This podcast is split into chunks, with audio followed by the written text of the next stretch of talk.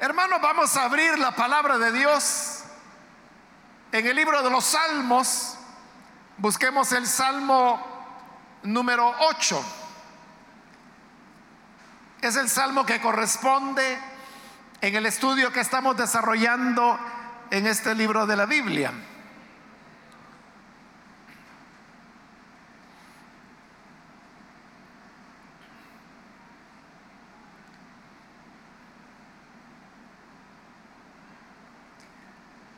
Si lo tiene listo, dice el Salmo número 8,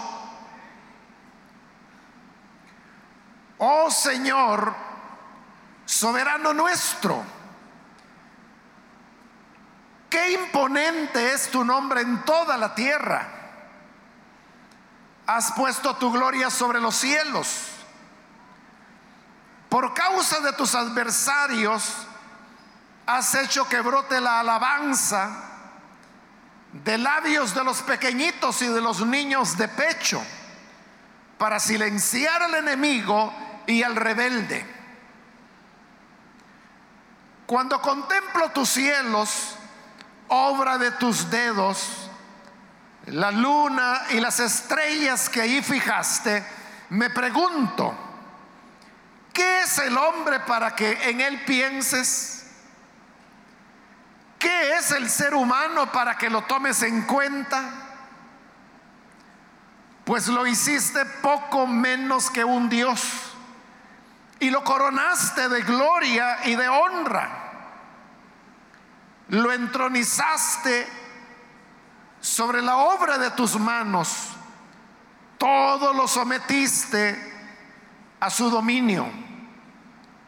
Todas las ovejas todos los bueyes, todos los animales del campo, las aves del cielo, los peces del mar y todo lo que surca los senderos del mar. Oh Señor soberano nuestro, qué imponente es tu nombre en toda la tierra. Amén. Pueden tomar sus asientos, por favor.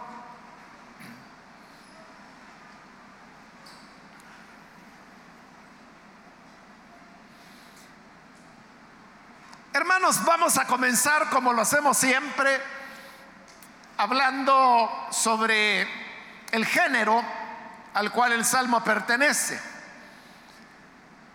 Este salmo 8 corresponde a un género que no habíamos visto hasta este momento. Y es el género que se llama alabanza. El mismo nombre ya le da a usted una idea de ¿Cuáles son las características de este género? El género de alabanza, lógicamente, es para alabar a Dios. Son cantos de alabanza y que pueden presentar a varios personajes. Dios siempre está presente porque obviamente la alabanza es dirigida a Él. Pero pueden haber dos, tres o más personajes que participan de, la alabanza, que algunas veces es una invitación a alabar a Dios y otras veces es ya en sí misma una alabanza, que es lo que ocurre con este Salmo 8, que usted no ve que haya una invitación para que alabemos a Dios, sino que de una vez se le está alabando cuando dice, oh Señor soberano nuestro, qué imponente es tu nombre en toda la tierra. Entonces la alabanza de una vez brota de una forma espontánea. Pero hermanos, también hay que decir que dentro del género de alabanza hay varios eh, subgéneros, podríamos decir. En el caso de este Salmo 8, pertenece al género de alabanza litúrgica. Y se le llama litúrgica porque eran alabanzas que se utilizaban dentro del culto, que podía ser en el tabernáculo, pero más seguramente en el templo. Entonces, este es un salmo litúrgico. Le voy a explicar por qué. Observe en primer lugar que la frase con la cual comienza el salmo es la misma frase con la cual termina. Es decir, el versículo 1 y el 9 dicen exactamente lo mismo. Dice el versículo 1, oh Señor soberano nuestro, qué imponente es tu nombre en toda la tierra. Y el Salmo 9 dice, oh Señor soberano nuestro, qué imponente es tu nombre en toda la tierra. Es exactamente lo mismo. Por lo tanto, de antemano y de entrada, podemos comprender que tanto el versículo 1 como el 9 son lo que se llama los estribillos de este salmo de alabanza. Un estribillo, hermanos, es, en este caso, un versículo, puede ser una o varias frases que se repiten varias veces dentro de un salmo. El salmo 8, que hoy estamos viendo, es corto y por eso vemos que el estribillo solo se repite dos veces, al principio y al final. El estribillo vendría a ser, hermanos, como el coro, así le llamamos nosotros, el coro que tiene una alabanza. Porque normalmente, no siempre, pero normalmente, los cantos que, entonamos tienen estrofas y tienen el coro. La estrofa, lo que dice, lo dice una sola vez en un canto. Pero el coro se repite, ahí, ahí, depende del compositor, ¿verdad? Puede ser dos, tres, cuatro, cinco, seis veces dependiendo de, la extensión del canto y de la intención del compositor. Entonces, normalmente de las alabanzas, hermanos, lo que uno se aprende es el coro, precisamente porque se está repitiendo con más frecuencia, es más fácil memorizarlo. En cambio, las estrofas cuesta más. Entonces, lo que para nosotros hoy es el coro, para los salmos es lo que se llama estribillo. Pero entonces ahí tenemos ya una pista de que este salmo tenía, por decirlo de alguna manera, su coro o su estribillo y su estrofa. Pero hay otra cosa que le invito a que note. Y es que el estribillo está redactado en plural. Porque vea el versículo 1, que es lo mismo que el 9, ¿verdad? Si quiere leer el 1 o el 9, es lo mismo. Entonces dice, oh Señor, soberano nuestro, nuestro. Entonces, nuestro, usted sabe que es un posesivo que está en la primera persona, pero del plural.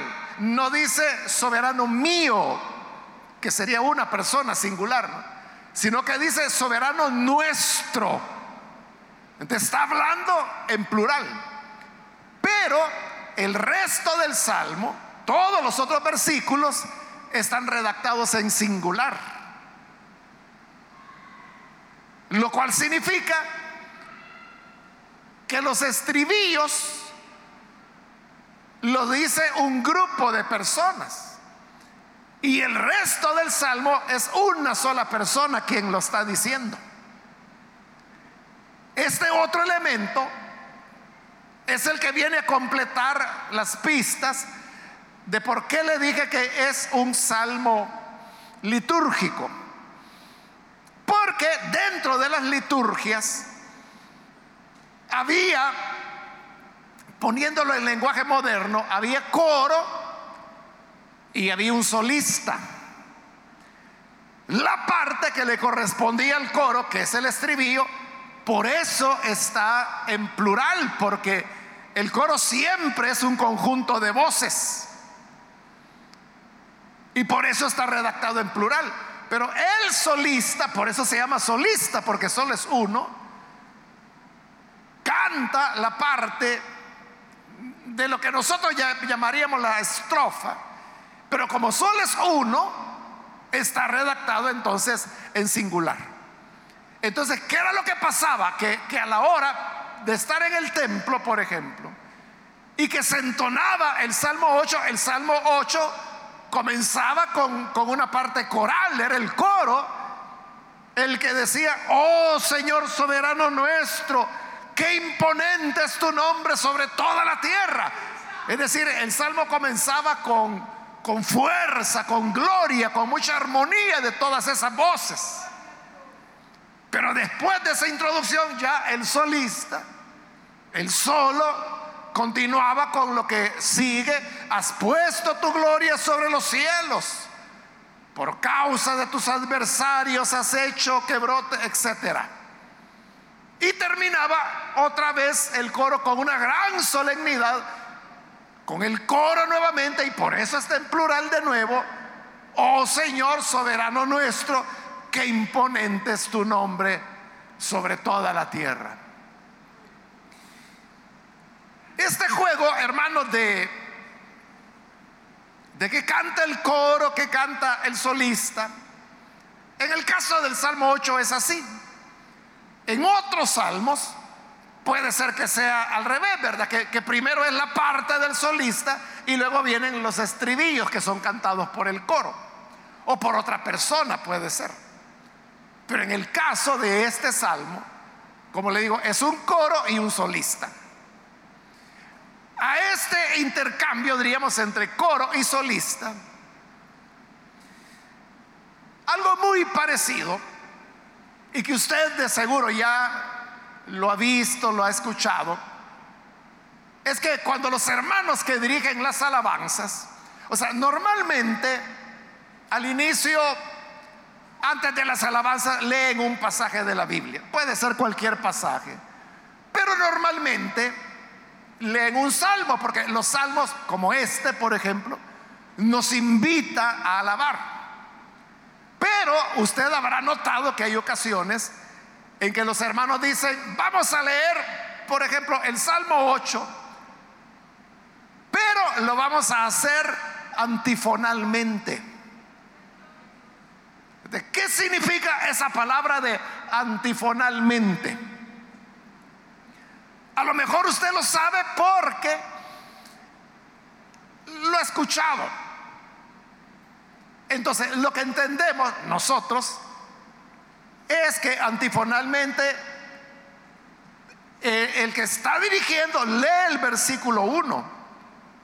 Luego la congregación lee el versículo 2. Luego el que dirige lee el versículo 3, es decir, va leyendo un versículo cada uno, turnándose, alternándose el que está dirigiendo con la congregación. Eso de que se combina la lectura de la congregación con la lectura del que dirige, es lo mismo, solo que en el Salmo era canto, no era lectura. Y como le digo, es al revés, ¿verdad? Porque comienza el coro sigue el solista y luego termina con el coro de nuevo. Entonces, este salmo antifonal, porque realmente la, expresión antifonal es de la música, no es de lectura, nosotros lo usamos así, pero antifonal es un concepto musical. Y lo que significa es que a una voz se le opone otra para ir formando contrapuntos o para formar armonías. Esas son cuestiones musicales. Pero recordemos que los salmos, como le dije desde la introducción, pueden ser oraciones, pueden ser poemas o pueden ser cantos. En el caso del Salmo 8 es un canto litúrgico y antifonal litúrgico porque se utilizaba dentro del culto. Porque utilizar formatos antifonales era algo, pero que se hacía en el templo, en los coros, que David había organizado para que en la casa de Dios hubiese alabanza a las 24 horas del día. Así era en el templo de Jerusalén. O sea, había alabanza a las 24 horas del día. Por eso eran varios grupos de cantores que formaban diversos coros. Entonces, ahí, hermanos, tiene la razón de por qué este salmo pertenece al género de alabanza y alabanza litúrgica.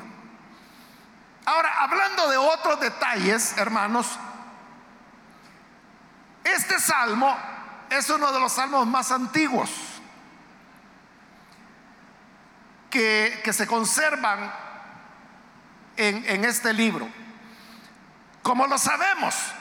Usted sabe, porque se lo dije al principio, que fijar la fecha de los salmos es una cosa muy difícil que normalmente no se puede hacer. Porque no hay suficientes referencias como para decir, este salmo pertenece a tal época. Pero en el caso del Salmo 8, sucede de que hay muchas relaciones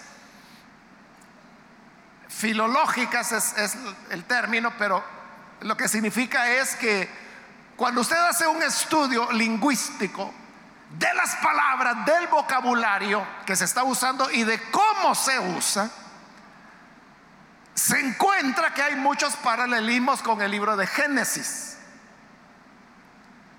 Y esos paralelismos han llevado a los eruditos, porque para eso hay que ser erudito, Por eso yo no me voy a meter en detalles de explicarle, porque tendríamos que ir al hebreo y conocer características del idioma para poderle dar una explicación que más o menos comprendamos. Pero eso, hermano, sería aburridísimo.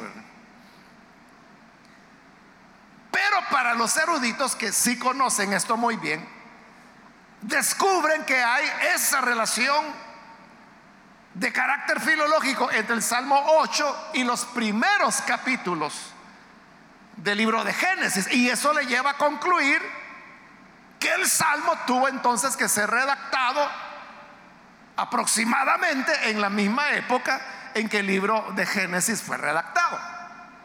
Consecuentemente, este es uno de los salmos más antiguos que hay.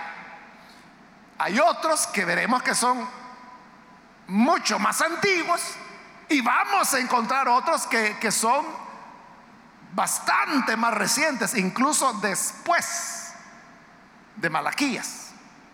Es decir, que fueron redactados en el periodo intertestamentario. Pero eso lo vamos a ir viendo, hermanos, poco a poco, en la medida que avancemos. Por hoy solamente le comparto eso, que el Salmo 8 no es el más antiguo, pero sí es uno de los salmos más antiguos que tiene este libro. Bien, habiendo, hermanos, ya dado estas generalidades, vamos a entrar ahora al examen de los versículos. Entonces comenzamos con el estribillo porque así comienza. Y dice, oh Señor, soberano nuestro, qué imponente es tu nombre en toda la tierra. Así comienza la alabanza. Pero entonces note de que se está yendo de lo particular a lo general. O dicho de otra manera, se está yendo de lo privado a lo público, porque comienza diciendo, oh Señor soberano nuestro. Entonces cuando, si fuéramos nosotros, todos los que en coro estamos diciendo, oh Señor soberano nuestro, estaríamos hablando de una relación de Dios con nosotros. O sea, nosotros los que estamos dentro de este edificio. Porque estamos diciendo soberano nuestro. Soberano, usted sabe que casi es un equivalente de, rey. Estamos diciendo que Él es nuestro rey, pero nuestro, a eso me refiero cuando le digo que es privado, porque es para los que estamos aquí. que es lo particular porque es nuestro soberano, es decir, nos pertenece, es particular nuestro. Pero enseguida, después de haber dicho eso, dice que imponente es tu nombre en toda la tierra. Es decir, hoy lo extiende a toda la tierra y a todas las personas. Por eso le digo, es ir de lo particular a lo general, o de lo privado a lo público. Porque primero dice nuestro soberano, pero luego dice que esta soberanía es en toda la tierra. Entonces no es solo para nosotros, ni solo para los que estamos dentro de este edificio. Es para todas las naciones, para todos los pueblos, para que todo el que invoque el nombre del Señor sea salvo. Esta combinación entre lo privado y lo público, entre lo particular y lo general, nos habla, hermanos, de la importancia de apropiarnos de lo que Dios es. Porque Él, dice el coro, su nombre es imponente en toda la tierra. Es en toda la tierra donde su nombre es imponente, pero no todos lo ven de esa manera. Solo son unos pocos los que dicen, eres nuestro soberano. Uno puede decir, Dios, Dios es el Dios de todo el universo, puede decir uno. Pero, ¿y es tu Dios? De manera que tú podrías decir, Dios mío, este Dios es, su nombre es imponente sobre toda la tierra. Es decir, Dios está al alcance de quien quiera creer, al alcance de quien quiera tenerlo como su soberano. No todos lo hacen, pero los que lo hacen lo tienen en propiedad. Así es como el salmo comienza. Luego añade, has puesto tu gloria sobre los cielos. Usted sabe que los cielos son inaccesibles, sobre todo en esa época, ¿verdad? No, no había aviones, no había manera de poderse elevar sobre el aire. Entonces lo veían el cielo como algo lejano, pero dice que la gloria del Señor Él la puso sobre los cielos. Es decir, donde el hombre no puede llegar, la gloria de Dios está ahí. Y esa es la razón por la cual se le está alabando. En el versículo 2 comienza ya la parte del solista quien canta, por causa de tus adversarios, has hecho que brote la alabanza de labios de los pequeñitos y de los niños de pecho para silenciar al enemigo y al rebelde.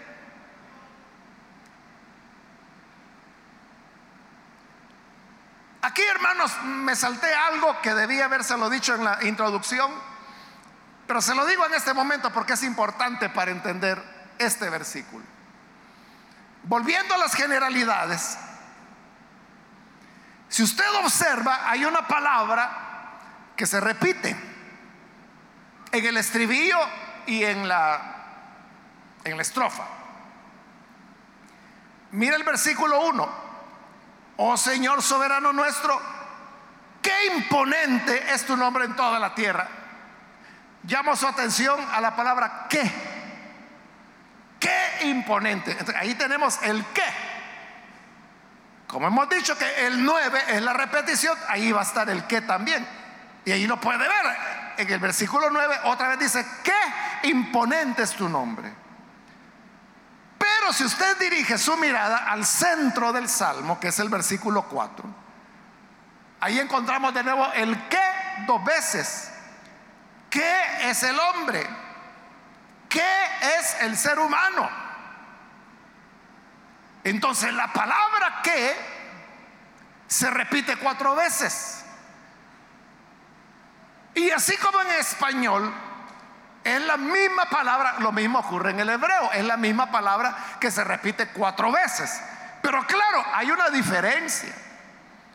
Y es que en los estribillos el que es un qué de admiración. De admiración. Qué imponente es tu nombre. O cuando usted lleva a un niño por primera vez al mar, se para en la playa y ve el mar y dice, qué grande es el mar. Ese qué es de admiración. Y en cambio, en el versículo 4, el qué es interrogativo, pero es la misma palabra. ¿Qué es el hombre? ¿Qué es el ser humano? Esto de que la palabra que aparezca al inicio, al final y en medio del salmo no es una casualidad. Esto es algo que se ha hecho premeditadamente. Y claro, en el centro, que es el versículo 4, es donde encontramos el corazón del mensaje que la alabanza, este género de alabanza quiere transmitirnos en este Salmo 8. Entonces, ¿cuál es el centro? El hombre. El hombre que ante el universo no es nada, pero a quien Dios le ha dado toda su atención. Entonces, el salmo, diríamos, es como una presentación del hombre en el escenario de la creación que Dios ha hecho. Ese diríamos es el tema central del salmo. Entonces, volviendo al versículo 2, por eso le dije que era importante. Como el tema es el hombre, hoy el versículo 2 nos está diciendo que hay diversos tipos de hombres. Porque el versículo 2 habla de adversarios. Por causa de tus adversarios, dice. Hay hombres que son adversarios de Dios. Luego están los pequeñitos, los niños de pecho, que ellos alaban a Dios. Y dice que Dios puso la alabanza en esos niños pequeñitos para silenciar al enemigo y al rebelde. Ahí tiene, hay dos tipos de hombres. Hay los hombres que son adversarios, que son enemigos, que son rebeldes, y hay hombres que son pequeñitos y como niños de pecho. Entonces, el versículo 2 nos está hablando de esa diferencia, pero aquí viene lo tremendo. Y es que dice que por causa de los adversarios, ¿qué haría usted frente a un adversario?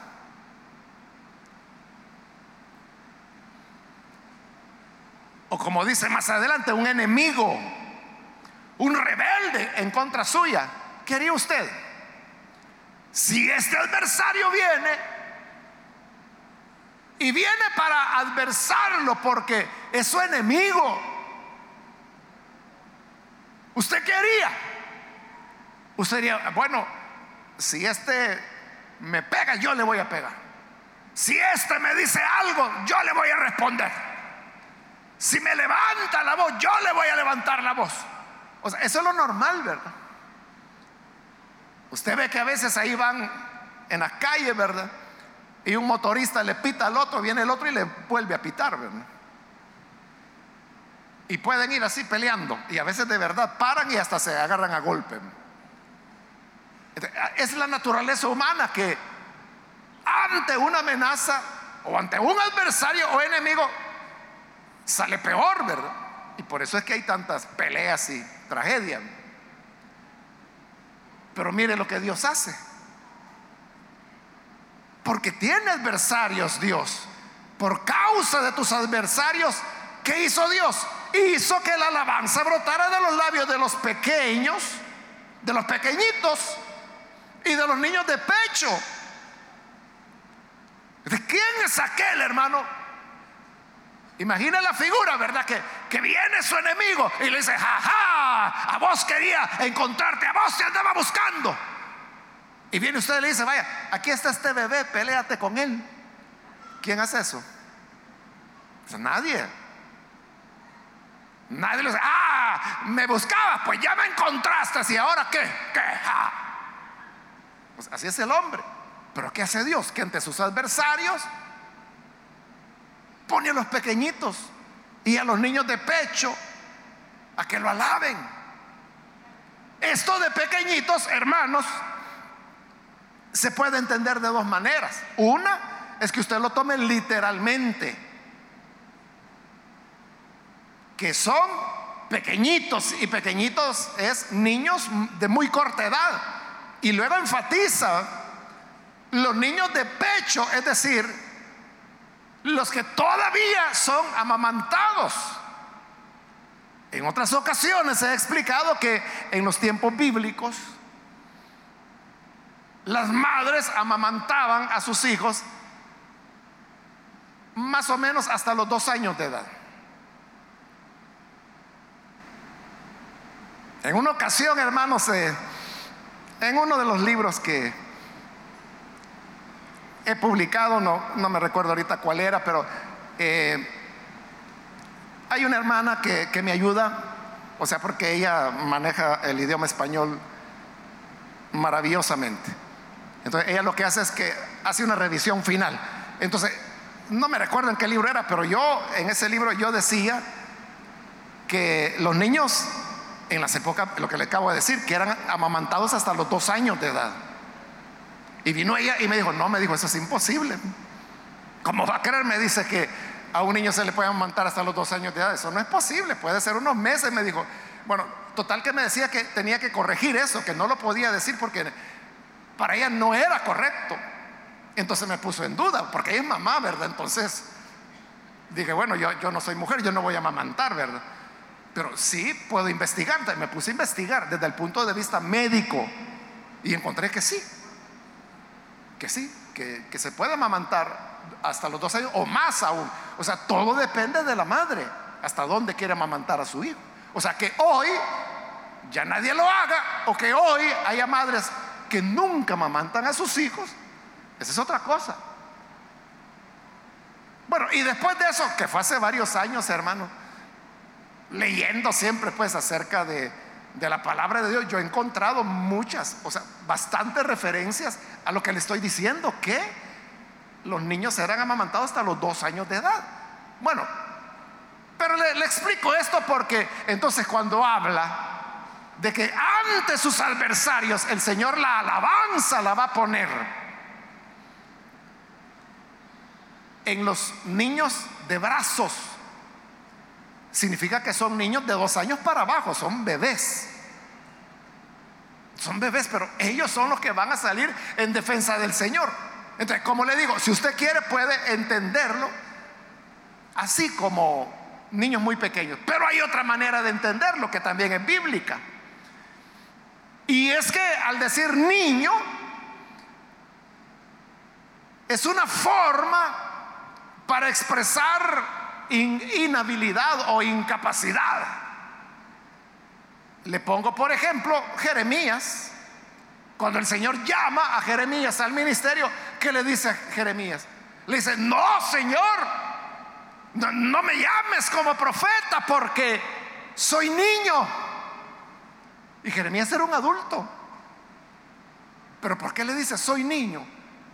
No se estaba refiriendo a que él era un, bebito, porque no lo era. Se estaba refiriendo a que como un niño, él no tenía la capacidad, las cualidades, la oratoria como para ser un profeta del Señor. Pero ¿qué le dice el Señor? No digas que eres niño porque yo voy a poner mi palabra en tu boca.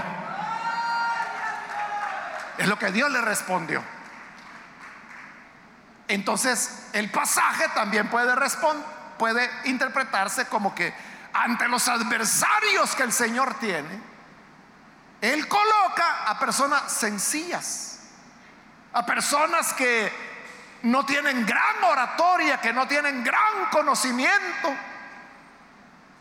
pero que en su sencillez reconocen y alaban la grandeza del Señor.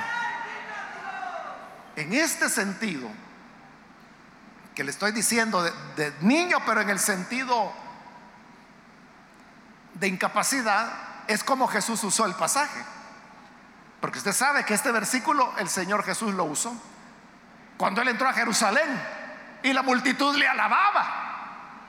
Era la multitud que lo había venido siguiendo desde Galilea.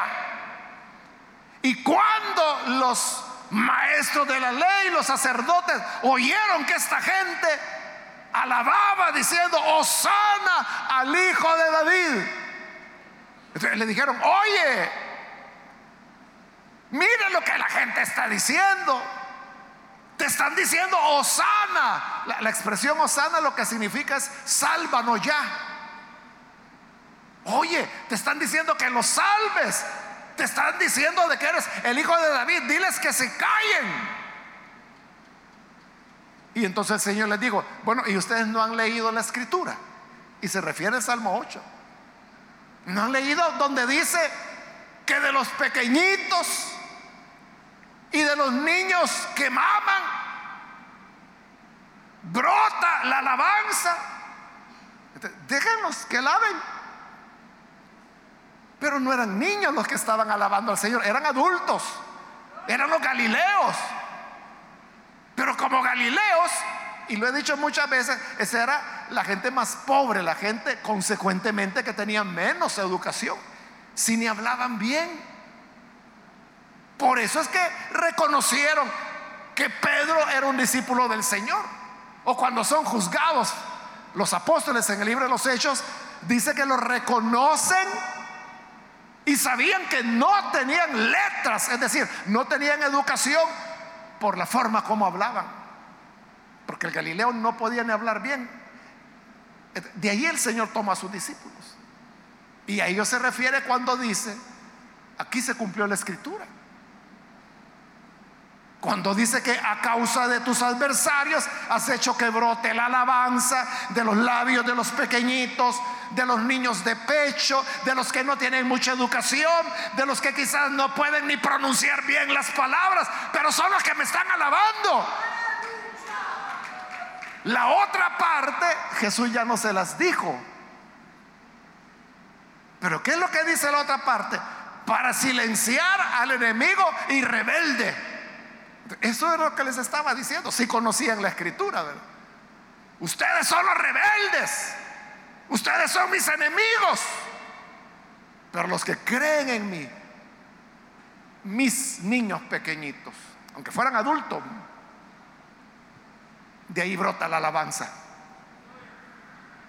Entonces, hermano, ustedes, el niño de brazos del Señor, y no importa que tenga 50 años, Ustedes, el niño pequeñito, hermana, ustedes, la niña en los brazos del Señor. La niña que todavía es amamantada. Y esa es la alabanza que al Señor le agrada. En el versículo 3 continúa el solista cantando, cuando contemplo tus cielos, obra de tus dedos, la luna y las estrellas que allí fijaste. Note que está comparando a Dios con un artesano. Porque dice que los cielos es obra de tus dedos. El leñador, ese no es un artesano. Porque el leñador toma el hacha y le da y le da con todo al árbol hasta que lo corta, hasta que hace las rajas de leña, como decimos nosotros. Ese no es el artesano, el artesano es aquel que toma un pedazo de esa madera y la va modelando y la va lijando, la va puliendo, le va dando forma con sus dedos. O el artesano que trabaja el barro, es con sus dedos que le va dando forma. O la que trabaja en cuestiones textiles.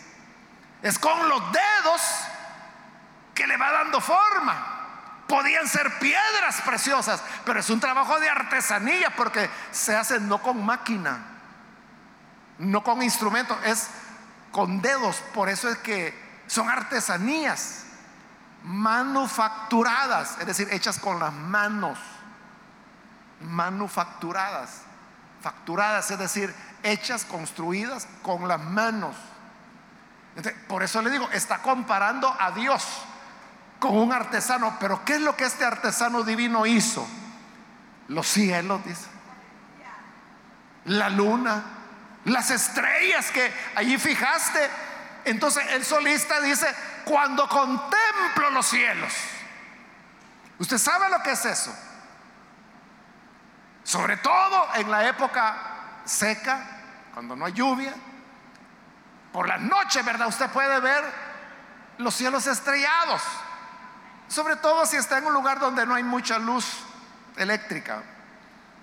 Por eso es que en el campo o a la orilla del mar se ven muchas más estrellas que las que podemos ver aquí en la ciudad. Aquí hay mucha contaminación lumínica, por eso no vemos las estrellas más brillantes o los planetas más brillantes, pero no como que si estuviera en el campo, no como que si estuviera en la playa, ¿verdad? Donde no hay luz. Entonces, se ve la maravilla de las estrellas. Y hermano, yo creo que, que todos las hemos contemplado. Contemplar las estrellas. Entonces, contemplando la estrella, los cielos, y, fíjese que está hablando, recuerde, dijimos que es uno de los salmos más antiguos. Entonces, cuando habla del firmamento que tú hiciste con tus dedos, es el firmamento visible. No me acuerdo, hermanos, en este caso, en este momento, cuántas estrellas son visibles al ojo humano. No me atrevo a dar una cantidad por temor a equivocarme, pero estoy seguro que no llega ni a 10 mil, es menos. Creo que anda ahí por entre 4 mil y 6 mil. Eso es lo que podemos ver con el ojo humano. en una noche, en la más oscura noche, y en el lugar más alejado, y usted ve el cielo, máximo, usted va a lograr ver unas seis mil estrellas. Pero eso es suficiente para impresionarlo a uno. Pero ellos no sabían que solamente, solamente en la Vía Láctea, que es nuestra galaxia, hay más de 100 mil millones de estrellas en nuestra galaxia. Y hay millones de galaxias. Y no solo hay galaxias, hay grupos de galaxias que forman lo que se llaman cúmulos. Y hay millones de cúmulos. Entonces, lo que el solista admiraba, los cielos, él no sabía que era apenas una gota microscópica de la inmensidad que hoy sabemos nosotros que el universo tiene. Dimensiones, hermanos, que, bueno, en realidad el ser humano no sabe, eh, la ciencia no sabe todavía si el universo tiene o no tiene fin, no se sabe. Y claro, la gran pregunta, ¿verdad? ¿Y si el universo tiene fin, qué habría después? Es una pregunta hasta sencilla, ¿verdad? Porque realmente si, si el universo tiene fin, pues no hay nada después porque ya no hay nada, ¿verdad? Porque el universo es el universo material y después de eso no habría nada. Ah, pero esa es otra cosa. Y sin embargo, con la, pequeña gotita que el solista podía contemplar, dice, la obra que él hizo con sus dedos, eso me lleva a preguntarme, ¿Qué es el hombre para que en él pienses? Y aquí llegamos al corazón del Salmo. Hermano, hermana, yo estoy seguro de que sin que usted conociera este salmo, es la pregunta que se ha hecho. En una noche estrellada, usted se preguntaba, ¿qué es el hombre? O sea, al ver la inmensidad del universo, que como le digo, lo que podemos ver es nada, ¿verdad? Es una orillita. Pero eso es suficiente para uno decir, ¿y el ser humano qué es? Cuando uno ya se pone a pensar en las dimensiones del planeta o del sistema solar, que hablando en términos cósmicos es chiquitito. Entonces uno dice, el ser humano es nada. Bueno, si el planeta Tierra, si el sistema solar es un granito, un puntito en uno de los costados de la Vía Láctea, allá, en una esquinita, ahí está el sistema solar y ahí está el pequeñito planeta donde vivimos. Nuestro planeta es pequeño. Bueno, en nuestro mismo sistema solar tenemos planetas como Saturno y ya no se diga Júpiter, que es no sé cuántas veces más grande que el planeta Tierra. Pero al pensar en eso, ¿qué es el hombre? O sea, si el sistema solar es nada en la galaxia, ¿qué es el hombre? Que dentro de ese sistema solar está en un pequeño planeta llamado Tierra y dentro de ese planeta pequeño llamado Tierra está en un pedacito que se llama Centroamérica. Dentro de esa Centroamérica, el colmo, el país más pequeño del istmo. Y dentro de este pequeñito paísito, que como un poeta dijo que mi país debería llamarse tan chiquito que es, hay una pequeña ciudad que le llamamos Oyapango. Y dentro de ella una galera. Y dentro de esa galera un montón de sillas y en una de esas usted está sentado. Entonces, ¿qué somos frente a toda esa grandeza? Como digo, es una pregunta que usted se ha hecho. A veces con ver el mar, uno dice, y el hombre entonces no es nada que somos frente a esa inmensidad. Entonces, ¿qué es el hombre? Se pregunta, para que en él pienses. O sea, ¿por qué pones tu atención en algo tan pequeño? ¿Por qué te fijas en el hombre? ¿Por qué te has acordado de él? Y luego la otra pregunta, ¿qué es el ser humano? O sea, cuando dice que es el hombre, está hablando de un individuo. Pero cuando ya dice que es el ser humano, ya está hablando de la especie, de la humanidad, diríamos, para que lo tomes en cuenta. O sea, ¿por qué Dios se fija en nosotros? ¿Por qué nos toma en cuenta? ¿Por qué nos ha puesto tanto empeño? ¿Por qué si con sus dedos Dios hizo el firmamento, que admiramos y que sabemos que es inmenso. Y hoy, con la ciencia moderna, sabemos que es mucho más inmenso de lo que estos se imaginaban. ¿Por qué se fija en algo tan insignificante como es el ser humano? ¿Por qué el Señor tiene que tomar en cuenta la humanidad? Que somos del polvo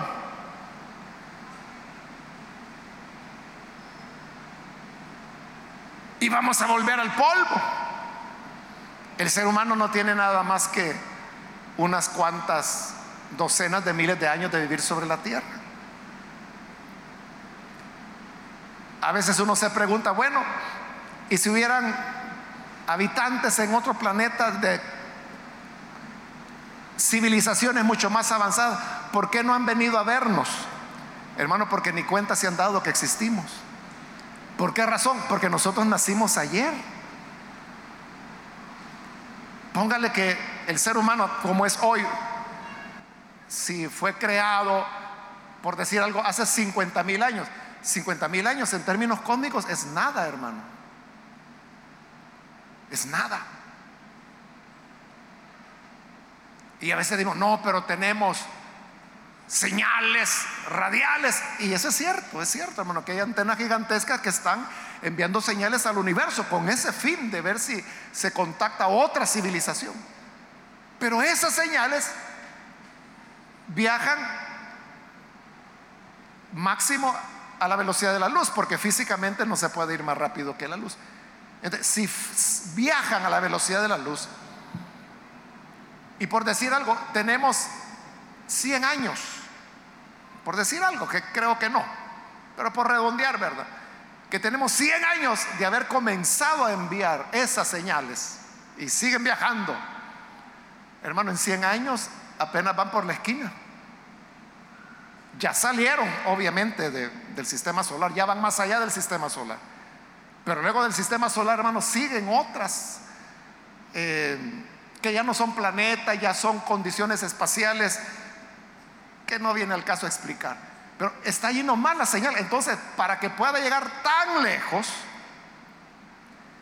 cuando lleguen, si es que hay otra civilización que yo creo que no, yo creo que no, porque Dios solo creó al ser humano a su imagen y semejanza. Pero creyendo ciencia ficción, ¿verdad? Y digamos que hay una civilización mucho más allá. Cuando esas señales lleguen, hermano, ya nosotros ya no vamos a existir en esta tierra.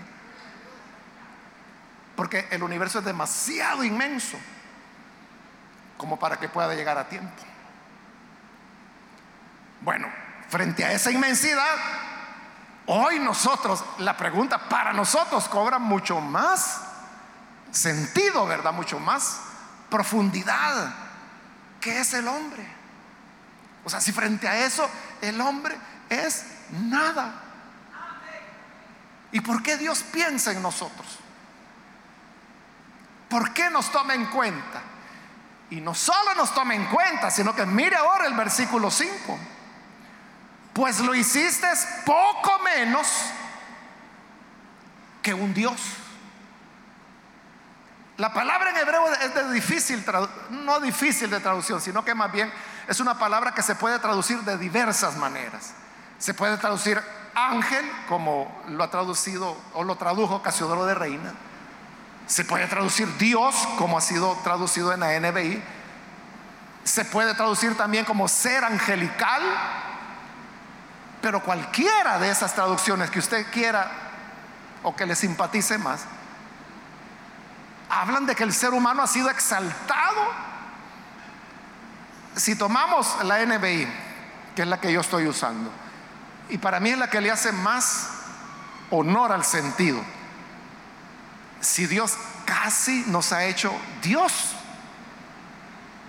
¿Por qué? Porque nos hizo imagen y semejanza de Él. Nos ha dado una razón y el colmo, el colmo, hermanos, es que envía a su Hijo haciéndose como nosotros somos, encarnándose. Y el colmo de los colmos envía su espíritu para hacer como templo nuestros cuerpos. O sea, ese es el colmo ya, hermano. Es el colmo de la misericordia de Dios. no solo, como dice la pregunta, no solo piensa en nosotros no solo nos toma en cuenta, sino que nos elevó a una situación donde después de Dios seguimos nosotros. Y dice, lo coronaste de gloria y de honra. La honra que Dios le ha dado al ser humano no se la dio al ganado, no se la dio al elefante, no se la dio al chimpancé no se la dio al gorila, no se la dio a la jirafa, no se la dio a los gatos, no se la dio a las lombrices, no se la dio a los delfines. La honra que Dios ha dado al ser humano es solo para el ser humano. Porque solo Él fue creado a imagen y semejanza de Dios. Y mira el versículo 6 lo entronizaste sobre la obra de tus manos, todo lo sometiste a tu dominio. Hermano, ¿qué ser en este planeta domina al hombre? Ninguno. O démosle vuelta a la pregunta, ¿qué ser de este planeta el hombre no puede dominar? El hombre ha aprendido a dominar a las ballenas, a los leones, a los rinocerontes, a los hipopótamos, o sea, todo, todo el hombre lo domina. ¿Por qué? Porque es muy sabio. No, porque dice que Dios lo entronizó sobre la obra de tus manos. O sea, la obra que Él mismo hizo. Nos colocó sobre ella y dice, todo lo sometiste a su dominio. Por eso es que el ser humano domina los animales, domina ciertos elementos de la naturaleza. El ser humano puede desviar ríos, puede construir represas, puede ganarle terreno al mar.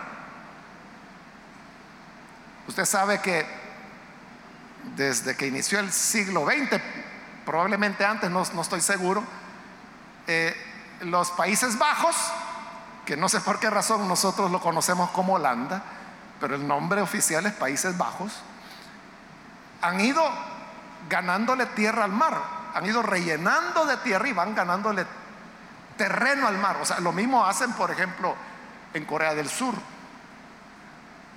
El, aeropuerto de, de Seúl, en Corea del Sur, Incheon se llama, que es uno de los más importantes aeropuertos del mundo.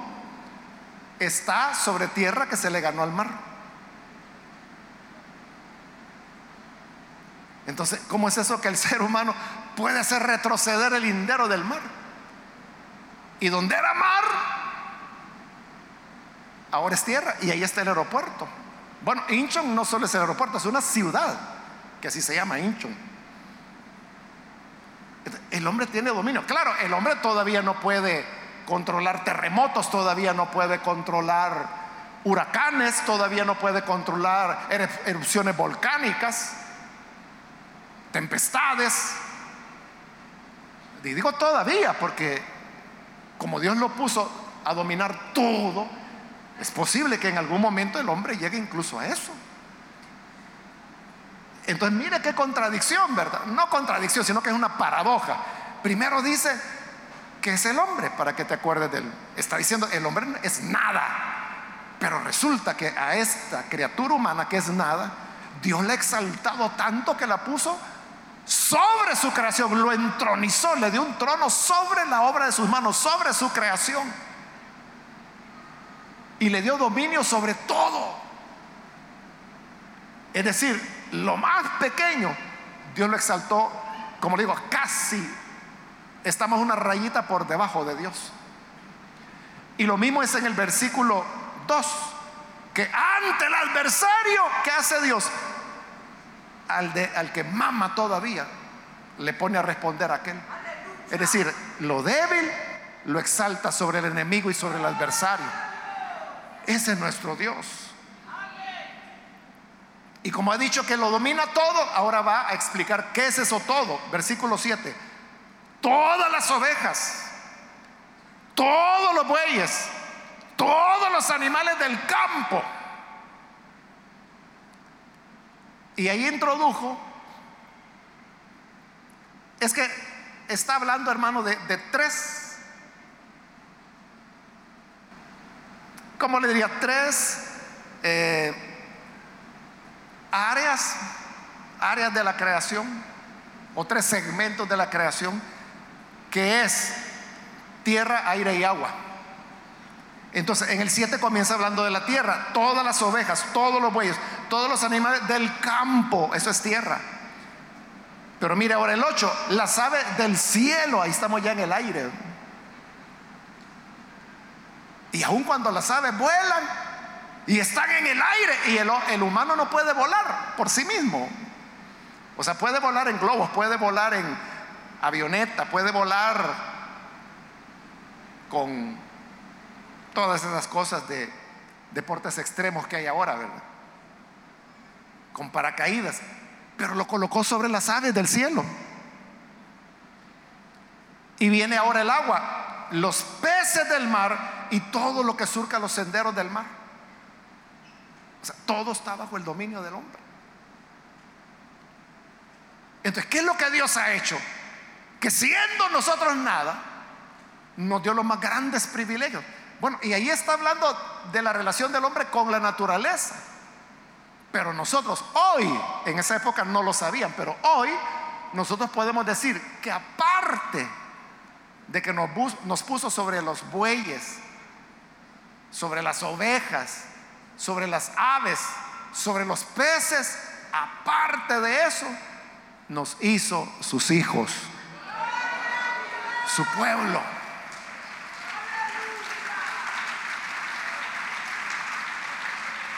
Entonces, es un exaltamiento, hermano. Maravilloso. ¿Y porque es tan maravilloso? El coro vuelve a entrar en la alabanza y dice en el 9, oh Señor, soberano nuestro, qué imponente es tu nombre en toda la tierra. Y cierra el, el salmo. Estas eran las alabanzas que se cantaban, hermano en el templo. Usted puede ver, tienen una profundidad de enseñanza. Y de verdad, de verdad, ¿a quién no lo van a mover a la verdad?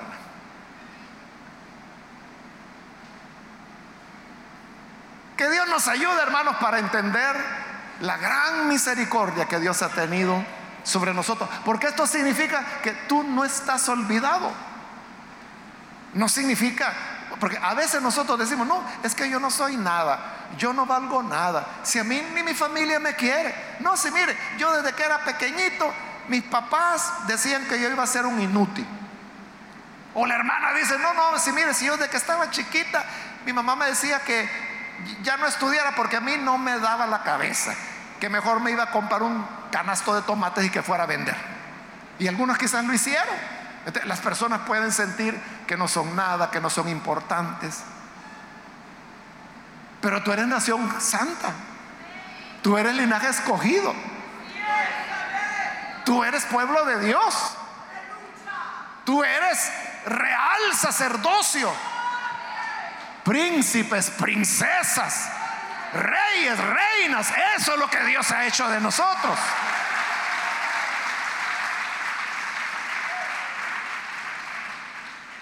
Si tu padre y tu madre te abandonan, no te aprecian, no importa, el Señor te recoge.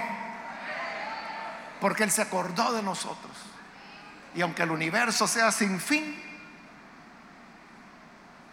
Él ha tenido memoria de nosotros. Te conoce por nombre, se recordó de ti.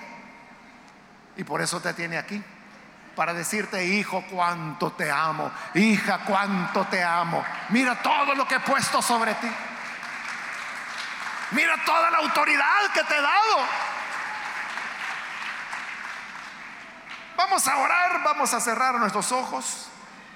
Quiero ahora invitar a las personas que todavía no han recibido al Señor Jesús como Salvador pero si usted ha escuchado la palabra, hoy quiero invitarle, si usted ha entendido cómo Dios, cómo Dios nos ve y cómo se acordó de nosotros.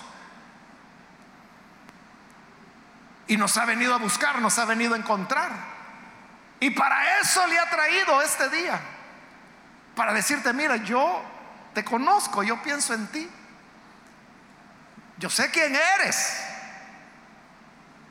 Y le ha traído acá para que usted pueda encontrarse con este Salvador.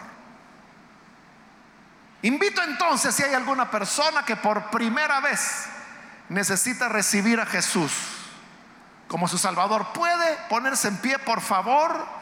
Las personas que van a entregarse a Jesús por primera vez, por favor, póngase en pie en el lugar donde se encuentra y vamos a orar.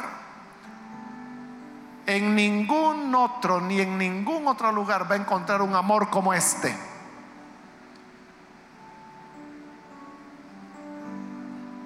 Nunca podrá estar en el corazón de nadie como está en el corazón de Dios. Si vale la pena tenerle a Él, quiere recibirle como su Salvador Póngase en pie para que usted se pueda unir al coro que canta soberano nuestro. Oh Señor, soberano nuestro. ¿Quiere que sea su soberano? ¿Quiere que sea su Dios? Póngase en pie. Hágalo en este momento. Lo que queremos es orar por usted. Pero para saber si hay alguien por quien orar, póngase en pie. ¿Hay alguna persona? ¿Puede venir? Póngase en pie.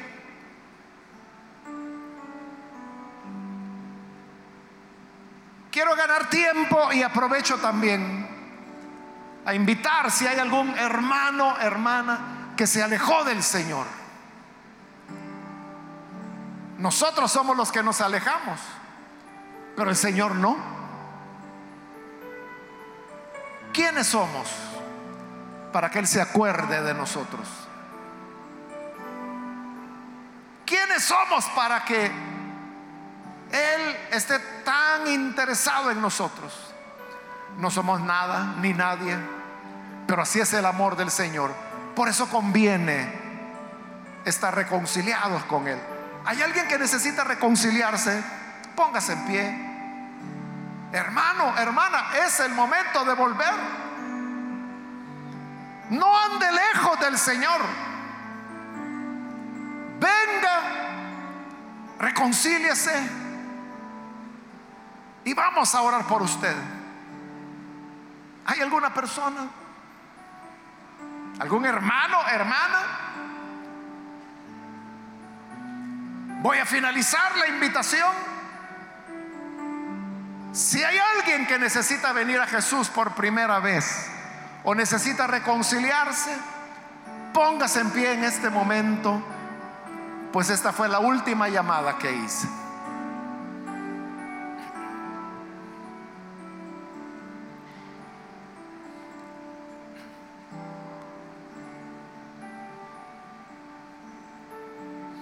A usted que nos ve por televisión, quiero invitarle para que se una con nosotros, reciba a este Dios de amor y hágalo en esta oración. Gracias Señor por tu palabra. Gracias por tu majestad. Y gracias porque al contemplar los cielos nos damos cuenta de que, ¿qué es el hombre? Pero tú te has acordado. Mira aquellas personas que hoy creen en ti, abren su corazón para recibirte como Salvador entra en sus vidas. Transfórmales, cámbiales. Haz de ellos hombres y mujeres nuevos. Y a todo tu pueblo, tu iglesia, Señor. Ayúdanos para saber el enorme amor, el infinito amor que tienes por nosotros. Que nunca nos olvidas. Nunca te adormeces, ni duerme el que guarda su pueblo. Gracias porque tú tienes presente a cada uno de tus hijos y de tus hijas.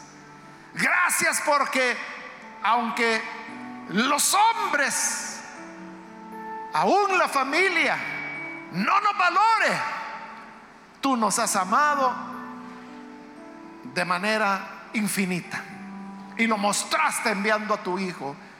Ayúdanos entonces para ser lo que tu palabra dice que somos, tu pueblo, nación santa, linaje escogido, real sacerdocio, pueblo adquirido por Dios. Gracias Señor por todos esos privilegios y gracias por el don del Espíritu Santo. Por Jesús nuestro Señor lo pedimos. Amén y amén.